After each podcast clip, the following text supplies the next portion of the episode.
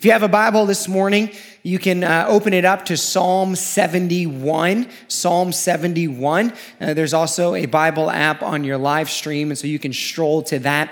As you're doing that, if you're new around redemption, my name is Stephen. Uh, we do believe that the Bible is as relevant today as it's ever been, and so that's why we're going to look and study it this morning. Psalm 71 was written by King David near the end of his life, and it was at a time when he was looking back and reflecting upon, in his words, the troubles and calamities that he had faced. And David faced a lot of them.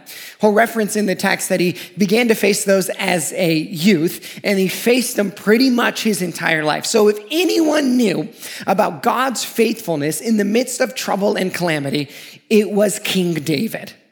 And he writes in this psalm what he had learned in it and on the other side of it. And so we're going to look and see what David has to teach us in the midst of these days. We're in Psalm 71, Psalm 71. The first words are this In you, O Lord, do I take refuge. In you, O Lord, do I take refuge? And so David's going to declare right at the beginning of the psalm where it is that he's going to find his protection. And for David, he didn't really mean physical protection. He meant emotional, spiritual protection, where it was that he was going to turn in the midst of trouble and calamity. And he says, In you, O Lord, do I take refuge. Now, this word refuge is somewhat used in common vernacular, uh, but not commonly. We don't use it frequently. It's all over the scriptures. Christians use the word refuge or God is my refuge a lot. Well, what does the word mean? The word refuge means an impenetrable fortress it is to symbolize a place that the enemy doesn't have access to. A refuge uh, is uh, like something built around us, a shelter where the enemy can't get in. The enemy has no access to me when I am refuged in the Lord. Now, for us as uh, Christians on this side of the cross, we say that our refuge is in Jesus. We're covered in Christ, which means enemies have no access to us when we're in Christ. What enemies? Let me give you a couple of them shame, guilt, fear. These are enemies to the Christian soul uh, that when we're properly in Christ, they have no access to us. Now, it's not to say that the Christian never feel, feels shame, uh, never feels guilt, or never feels fear. It just means that when we do feel shame, guilt, or fear, we've stepped out of the refuge that we have been given. Isaiah calls the news of Jesus Christ the happy news of the gospel. And so today, let me remind us all of some very happy news. The happy news is the gospel. The happy news is that Jesus took all of our shame upon himself on the cross. The happy news is that Jesus took our guilt upon himself on the cross. The happy news is that Jesus conquered death coming out of the grave, and that we now in Christ aren't given a spirit of fear, but a spirit of power. Why? Because we're sons and daughters of the King. Shame is this uh, feeling of dirtiness uh, that somehow we're not good enough for God because of our sin. Guilt is the weight of burden of saying, I need to do something now to make things right because I've done wrong. And so now I need to work hard so that God will be pleased with me again. What do Christians do? They refuge themselves in the love and the grace of Jesus, in the goodness of the gospel. They remind us what? As a Christian, I don't need to sense shame. Jesus took all the shame on the cross. There is no condemnation. As a Christian, I don't need to feel a weight of guilt that I need to earn my way back to God. Jesus did all of the work on the cross. And then, maybe most relevant today, as a Christian, I don't need to fear. Why? Why don't I need to fear as a Christian? Because according to the Apostle Paul, I haven't been given a spirit of fear. I've been given a spirit of power. And I am a son or a daughter, woman, a daughter of the King. And so we're to remind ourselves of our sonship, our daughtership in God. His power is a refuge for us. Now, David speaks of this refuge. He says, In your righteous, deliver me and rescue me. I'm continuing on. in 71. Incline your ear to me and save me. Be to me a rock of refuge to which I may continually come. You have given the command to save me, for you are my rock and my fortress.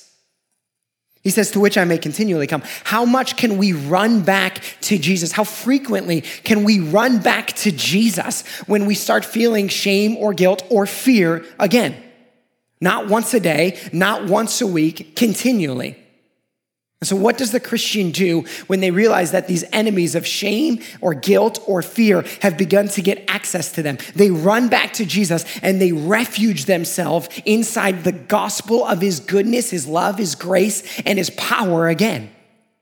So, this week, when I have felt fear, when, when those thoughts have started to prevail my mind and my heart, what do we do, Christian? What do you do? You run back and you say, you realize I've stepped out of the refuge. Now I'm going to step back into it. We've all seen the funny memes right now of the people walking around in the massive bubble because they're afraid of the germs and they've created their little refuge away from all the germs. We've, uh, of course, know right now the, uh, you know, we have to wash our hands before and after we wash our hands, right? We hand sanitizer. We're continually cleaning ourselves. That's what I'm getting at. Over and over. We keep running back to the sink. We've got to keep running back to the refuge. Whenever shame, whenever guilt, whenever fear pop up, we run back to Jesus. We refuge ourselves again inside of the gospel. Now, when we do that, David shows us that an incredible thing happens. In verse 5, he says it this way For you, O Lord, are my hope, my trust, O Lord, from my youth. David references his youth there. He's going to do it a few more times. He's going to say, Upon you I have leaned from before my birth. You are ye, he who took me from my mother's womb. My praise is continually of you. He says, You are my hope and you are my trust.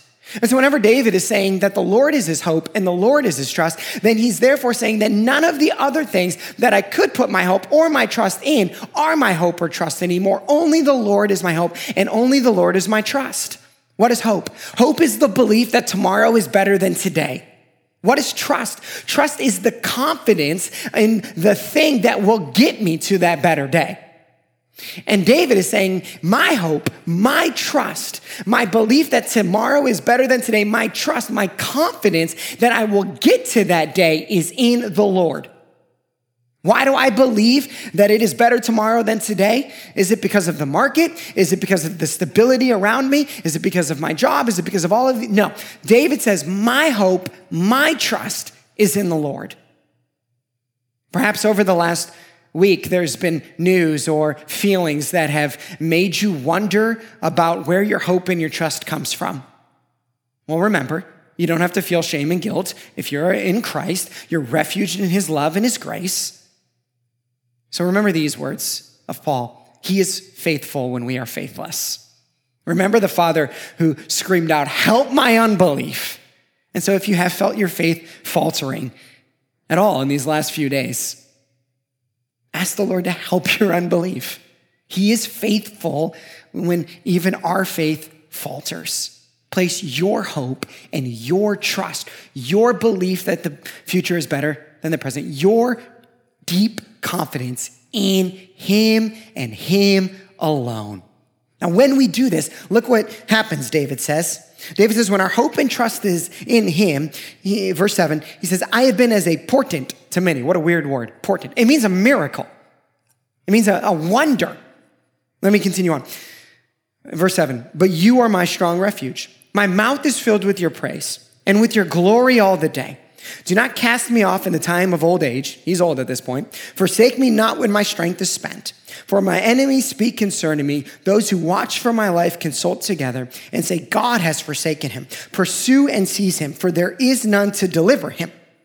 David is saying this I've gone through so much trouble and calamity in my life. I have seen it all. There was the bear and the lion when I was a shepherd. There was Goliath uh, when I came and visited my brothers. There was King Saul throwing spears at my head. There was being constantly on the run, constantly afraid. Uh, there was when he became king, sin, his own heirs that caused despair to sweep his nation.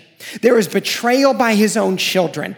David knew calamity. David knew trouble. But he looks in and he says, People think I'm a wonder. And the reason they think I'm a wonder is because I'm still here. Because his faith never failed. Because he kept on going. Because he didn't falter. He didn't falter. He was a miracle. Why? Because his hope and his trust was in the Lord and the Lord alone. Friend, what's my prayer for you in this season right now? That you would be like a wonder. That people would look and say, How are you holding on to faith? How are you not more afraid? How are you not more worried? How is it that you're still believing? Not because of your strength, but because you've seen the faithfulness of God over and over again. David continues by saying this He says, Oh God, be not far from me. Oh my God, make haste to help me. May my accusers be put to shame and consumed with scorn and disgrace. May be the covered who seek my hurt. He says, But I will hope continually and will praise you yet more and more. How does David face trouble and calamity? By saying, I'm going to worship God more and more. My, my worship's not gonna pause in this moment. It's not gonna stop. It's gonna increase. My mouth will tell of your righteous acts of your deeds of salvation all the day, for their number is past my knowledge. With the mighty deeds of the Lord God, I will come. I will remind them of your righteousness, yours alone. David says, no matter the trouble, no matter the calamity, no matter the height, the depth, or the width of it, I'm just gonna keep praising God. I'm gonna keep worshiping Him. I'm not gonna stop. I'm gonna scream out how good He is. I'm gonna tell of His faithfulness. I'm gonna let other people know how good He is. And I'm just gonna keep believing in the God before the calamity, during, and after. Verse 20 and 21. And then David gives us two promises of God. A couple weeks ago, I preached on Abraham and Isaac. One of the things I said in that sermon was we have to speak faith into the promises of God. Friends, now is not the time to stop speaking faith. Now is the time to speak more faith into the promises of God. And so in uh, verse 20 and 21, David gives us two promises, two promises that I want us to speak faith into during this season, individually, as a family, as a church, and as a nation. Verse 20, David shows us the first promise of God. And now these promises come out of trouble and calamity. Verse 20, you have made me see many troubles and calamities. David says, Lord, I know you're sovereign and I know you're in control and I have learned to refuge myself in you. And the troubles and the calamities, they have come. But you will revive me again. From the depths of the earth, you will bring me up again. This word, you will revive me again, particularly, you will revive me again out of the trouble and the calamity. A few things this word means. The first thing this word revive means is remain. He's saying, I will remain. David is saying, in the trouble and the calamity, I will remain. The Gospel of John is going to say it this way I will abide in Christ. In the middle of it, I will abide in Christ. David would say, Before the calamity, I remain faithful. During it, I remain faithful. After it, I remain faithful. Though you attack, though you come at me, though the enemies want to break into the refuge and they want to gain access where they're not supposed to gain access, I remain in Christ. I remain with faith. I remain with hope. I remain with trust. I will remain. Some of you are like, I don't know if I can remain. Yes, you can. He is faithful when we are faithless. Remain in Christ. Remain in Him right now. Abide in Jesus. The second thing this phrase revive means is to re energize. To re energize. Now, this uh, seems oxymoronic. It seems impossible. It seems the opposite. But David is saying, in the midst of the trouble and the calamity, I will be re energized by the Lord. In particular, it means re energized out of sickness, out of despair, or out of discouragement. And David is saying, in the midst of sickness, despair, and discouragement, you're going to re energize me. You're going to re energize my faith. You're going to re energize my hope. You're going to re energize my thinking. You're going to re energize my spirit. You're going to lift me back up, Lord. When I want to quit, when I want to give up, when I want to abandon faith, when I want to ship it out, you're going to re energize my soul. How did Jesus re energize? Through prayer through prayer. Our president declared today as a national day of prayer, not as a symbolic gesture, but as a reminder that prayer re energizes the soul. The soul of an individual, the soul of a family, and the soul of a nation. And so we join today, not in, uh, in some symbolic gesture. No, we, we join today because we remember that prayer is how our soul is re energized. So let me tell you one hope I have for you and our church in this that we would commit ourselves to prayer unlike ever before that you would continually run back to the Lord in prayer when you feel like the refuge is breaking down, when the enemy has gained access, you run back in prayer and you be re energized by the Heavenly Father, speaking His peace, speaking His love, speaking His grace, building the fortress back around you. The enemy does not have access to you. You are in Christ. Be re energized through prayer. The last thing this little word means here, he says, out of the depths of the earth, you will bring me back up. That bring me back up is like a refortification, uh, like the city walls being rebuilt. Here's what gives me stability. Here's what I want to make sure for us is refortified in the midst of all of this. What brings stability in the midst of a trial? Family. Family. Redemption Church, we are family. And we have to be a family as much right now as we have ever been. And so this passage reminds us that part of God lifting us back up, refortifying us, is the strength of the church family. We've said from the beginning, church is not a building. If you don't believe me, go back and look two years ago. We said it two years ago. Some of you might think, well, we're not a church today. No, we can be as much of a church that Jesus came to plant today as we have ever been. In fact, in some ways, we could be more like it. Church is not a social club. What do you do at social clubs? You talk about how everything is fine, everything is fine, everything is great, everything is good. You don't get to real issues. I can definitively look into uh, this stream right now and tell you everything's not okay right now. We don't have to pretend like it is. Everything's not okay uh, for the people who are worried about lost income. Everything's not okay uh, for people who have low immune systems and they're worried about catching the virus. Everything's not okay for children who are wondering, why aren't we allowed to go visit grandma and grandpa? Why aren't we allowed to do this? I mean, everything's not okay right now. But here's what we can do in the strength of a church. We can look and say, everything's not okay, but I have a refuge. Everything's not okay, but I know where my hope is. Everything's not okay, but I know where my trust is. Everything's not okay, but I'm going to keep worshiping. Everything's not okay, but I have a family, a church family that's surrounding me. Everything's not okay, but I don't have to fear. Everything's not okay, but I know where my eyes are going to stay fixed in the middle of it Jesus. Jesus. And so, in the midst of trouble and calamity, in the midst of it, we let God's Spirit help us remain re energize us, and refortify who we are as a church family. And here's the second promise. Here's the second promise David gives us. He says, verse 21, this is one of those verses that we go, Is that okay? It's okay. It's in the Bible. Promise. You will increase my greatness.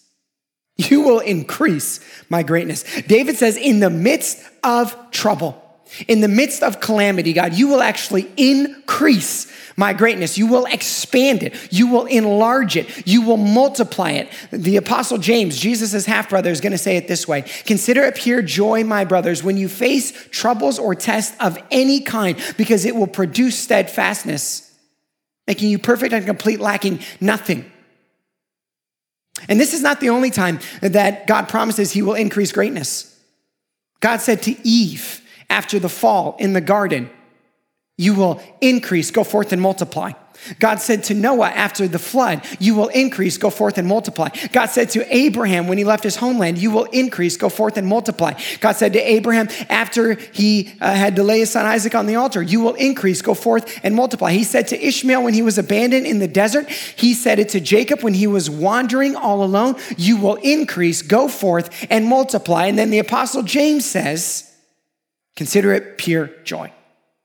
In other words, you will increase, go forth and multiply. Now, here's what's most important here this word greatness, what does it mean? It doesn't mean your fame, it doesn't mean your renown, it doesn't mean your personal grandeur. No, what all of those things meant, and what this phrase means, is that you will increase the reflection of God's glory off of you. Here's what this verse means that in the midst of trouble and calamity, when we remain, when we're re energized by God's Spirit, when we refortify as a church family, that we can look more like Jesus on the other side than we did before. That God increasing our greatness means that when we remain in Christ, in the refuge, in the midst of the trouble and the calamity, we look more like Jesus. So I don't know what the world looks like in two weeks, but I know what I want to look like. I know what I want you to look like, and I know what I want our church to look like. More like Jesus, and more like the church that Jesus came to plant. Now, in order to look more like Jesus on the other side, we just ought to start acting like Jesus in the midst of it. And Jesus taught us. Jesus taught us how to face the trouble and calamity. And he didn't just teach us through language, he taught us through action. See, Jesus had the refuge of God all around him. But Jesus went to the cross where the refuge was lifted and where the enemy was given access to him. And on the cross, with the refuge of God's protection lifted off of him, Jesus took on all of the shame and all of the guilt and everything that could cause fear, and it all fell upon him. And he went to the depths of the earth. But what happened? He didn't remain there. And he wasn't just re energized, he was resurrected. And so Jesus came out on the other side showing the power power over death, power over fear. Friends, it is that power that we refuge ourselves in today. So we might as well act like Jesus in the midst of all of this, loving our neighbor as ourselves, committing ourselves to the church family. Christians, when the world goes out, Christians go in. When the world says, hold, conserve, be in fear, Christians say, live lavishly and generously. Now is our chance, more than ever, to show what it means to be the church that Jesus came to plant, to be the family that he's called us to be. I want to pray. And as I pray, I want to pray in three waves. The first is for those of you who have never known the refuge of Jesus. You've never been covered in his, uh, you've never been covered from shame and guilt and fear. I want to pray for you. Secondly, I want to pray for our church family and any of us who feel like the refuge has been lifted, we've ran away from it, and we need to slide back into the refuge of God's protection. And then thirdly, I want to pray for our nation that God would now shift this fear, this attitude that we've been experiencing. So, wherever you're at, and whomever you're with, would you close your eyes now and join me in prayer? Let's pray. God, we pray first for those of for those who are listening who, who have never stepped into the refuge of Jesus. They still know shame and guilt and fear. But I have happy news for them. They don't have to feel those things anymore. And so, Jesus, thank you for going to the cross, taking on the shame, the guilt, and the fear, rising victoriously from the grave. Friend, if you're out there right now and you've never felt the release of your shame, guilt, and fear, embrace Jesus right now. Thank Him for dying on the cross for you, for taking your sin, and for resurrecting victoriously from the grave. Now let the refuge cover you. For the rest of us, Lord, I pray that for each of us, we would be able to sit in the refuge to remain faithful, to be re energized through prayer, and to refortify ourselves as a church family. Give us your peace and calm to do that. And Lord, I pray for our nation, for every government official who has to make tough decisions, for every worker worried about income, for every business owner wondering how they're going to pay the bills for the spirit of fear, for those who uh, have great influence, that they would know wisdom. And I pray for your common grace to cover our nation, that we would step up as Christians, as the church, lavishing your grace and your love, acting selflessly, showing where our hope and our trust lie. And God, we pray through your supernatural power that you would shift the conversation. And that as we walk through this time, that our whole nation would emerge on the other side of it, looking more like Jesus. We pray this in your holy name. Amen. Thank you so much for joining us. I don't know what the next few weeks looks like. I do know that if we're not able to meet on Sunday mornings, we will be right here live every Sunday morning continuing to do this. So you'll have somewhere to call home. I said it in my sermon and I'll say it again. We're a family. And so Redemption Church, let's be a family right now. If you're struggling financially through this or emotionally, spiritually, let us know. Hit the request a prayer button. We would love to pray with you. Let's be looking for ways to serve each other and to stay connected, uh, whether that's in small groups in, in person or via digital technology. If you're new to redemption, we'd love a chance to connect with you. Uh, you can click the connect button at the top of your screen, fill out the connect card, and uh, we'll help you stay connected or get connected into our Redemption Church family. Uh, make sure you keep checking your email and watching us on Facebook. We'll keep you posted with everything that's going on. Uh, there's also a button at the top that says give. And even though we didn't have service today uh, at the movie theater, we did pay for it. In fact, we've had to pay for it for the whole month. I don't know if we're going to get that back or not. Uh, we'll let Cinemark decide that. Um, truth is, only about 3% of our expenses then um, really matter whether or not we have service or not. And so if you normally give uh, in person and you want to start giving online, that would be great. Click the button. Uh, you can give online there, start your online giving pattern. If you're new to redemption, uh, there's no pressure to participate in that. You're certainly welcome to if you want. More than ever, friends, we get to be the church that Jesus came to plant. And so let's do it. Let's love our neighbor, commit ourselves to prayer, and refortify right now as a church family. Make sure you reach out via email if you have any questions. Have a great week.